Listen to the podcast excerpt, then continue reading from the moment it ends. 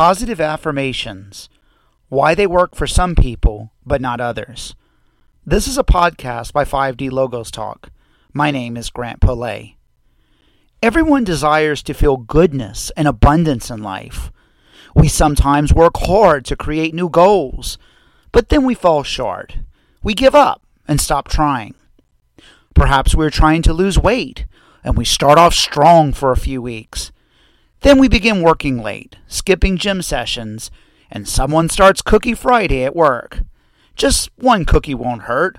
Oh, then Taco Tuesday comes around, and it doesn't hurt to just have one taco. Okay, maybe a second taco, but you know what? I'll stay longer at the gym.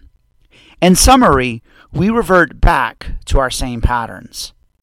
If we have delved into the realm of self help long enough, we inevitably come across the psychological technique of positive affirmations.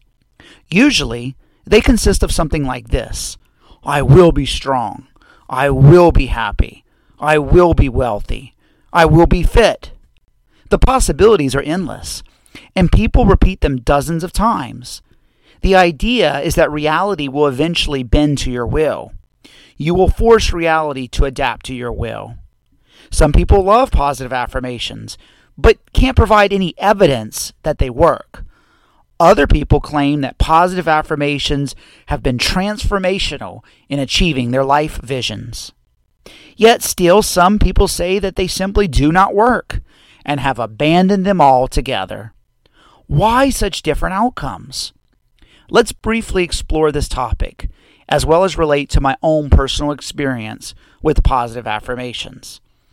Let me just state through my own research over time that positive affirmations can be done correctly, but also incorrectly. That's right. For many people, if not most, that is actually a surprising truth. Most people who do positive affirmations frame them in the future tense, such as, I will do this, or I will do that. Although this might seem to work, you are actually signaling to the subconscious mind that the outcome is not present. Thus, what you are intending to accomplish actually is interpreted with your subconscious mind as a sense of lack, not abundance. Instead, you should frame your positive affirmations in the present tense I am accomplishing, I am achieving. This one adjustment of shifting from the future tense to the present tense is critical to signaling to the subconscious mind that resources are available now, not in the future. The second correction is to change the positive affirmation into one of being now or becoming instead of doing.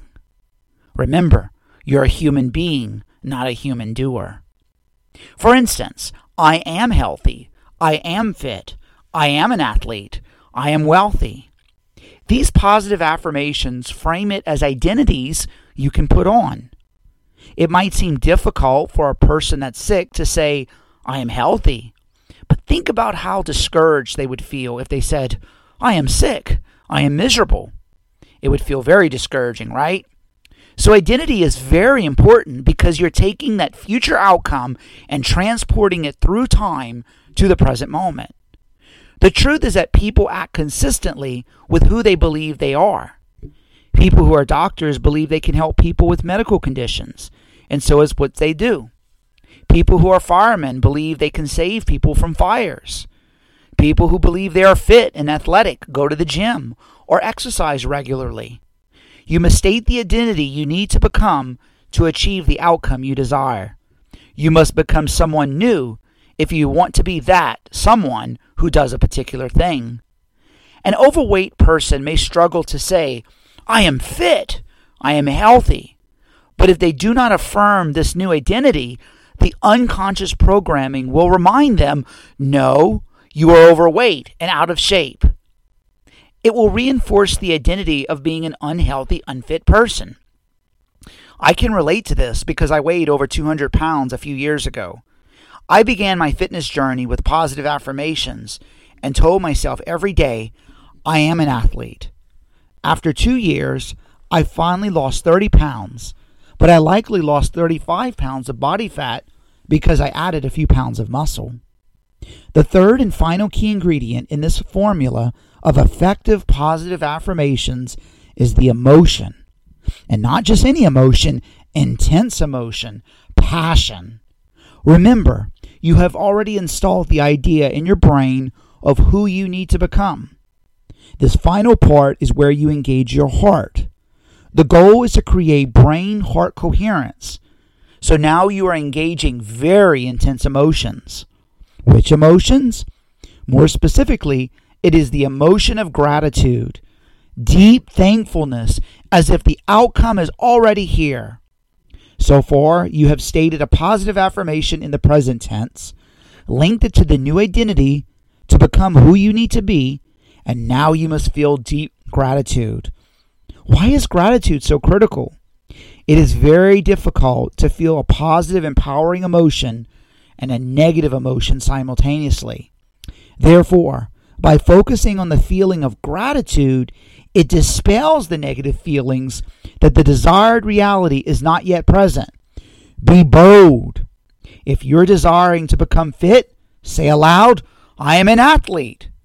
If you feel a little awkward, as if the belief is not yet present, that is good. That odd feeling inside of you is called cognitive dissonance and is the start of the process. That means that your brain does not yet believe your statement or that your heart does not yet truly feel the emotion. Do it anyway. Repeat that positive affirmation 50 times a day if you need to. Play motivational music. Surround yourself with people who will cheer you on. That strange sensation of not fully believing will diminish until you begin to fully accept and embrace the new identity. Then your desired outcome will express itself in reality. When you first start, you will have this inner dialogue that says, I'm not this thing. This feels fake. No, it's not fake. That's the unconscious programming inside of you fighting you to return to your old pattern. By the way, this is not a fake it until you make it strategy. This is a feel it until you reel it strategy. Your life is a loop of past experiences until you create new loops. You see, change and growth are uncomfortable. It takes energy to build new neural pathways in the brain. Some people even feel psychological pain or distress when changing their identity, but the rewards are worth it. People today want to create change in the outer world, but they give little thought to their own inner world. There's an entire model of reality that you hold in your mind. And your model finds an outward expression through your words, emotions, actions, and habits. I remember a saying that I learned as a young child You are not what you think you are, but what you think you are. To me, it means that you don't discover yourself externally by some force that has control over you.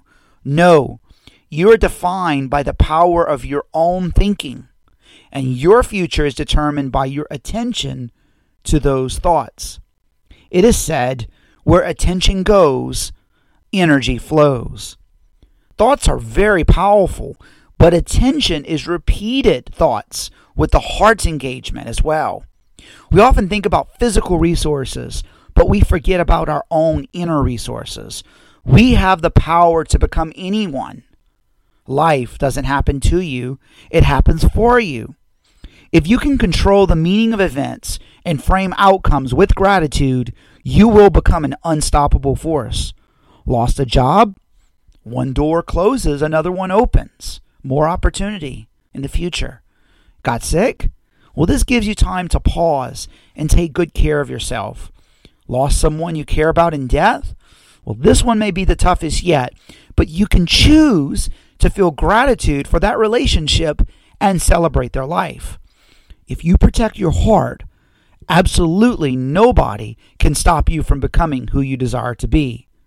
Without going on a side tangent too long, I lost a close friend to suicide two years ago.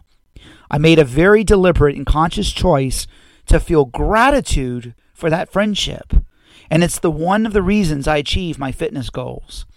At a private memorial service, I expressed how his friendship will transform me in an amazingly positive way. And guess what? It has. My life has gotten so much better because of the meaning I decided to attach. Sure, I wish my friend was still here, but he's not. Still, it made me better, and he would be very proud of me. Thank you, Danny. Positive affirmations don't work for many people because they remind themselves of what they will do, not of what they are doing. But more importantly, people don't wish to change and do what is necessary to become someone new. They criticize themselves with negative emotions and never tap into the power of gratitude. But worse, they feel the negative emotions of guilt, fear, shame, and regret, which prevent them from fully believing in the possibility of becoming someone new.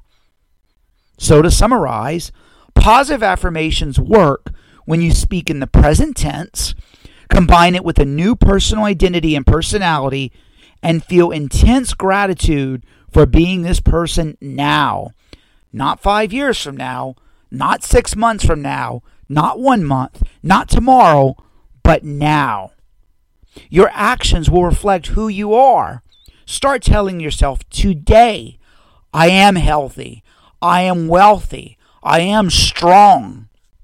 Even if it feels odd at first, do not quit. Trust the process. Even if no one cheers you on, you be the one to cheer you on. Be your biggest fan.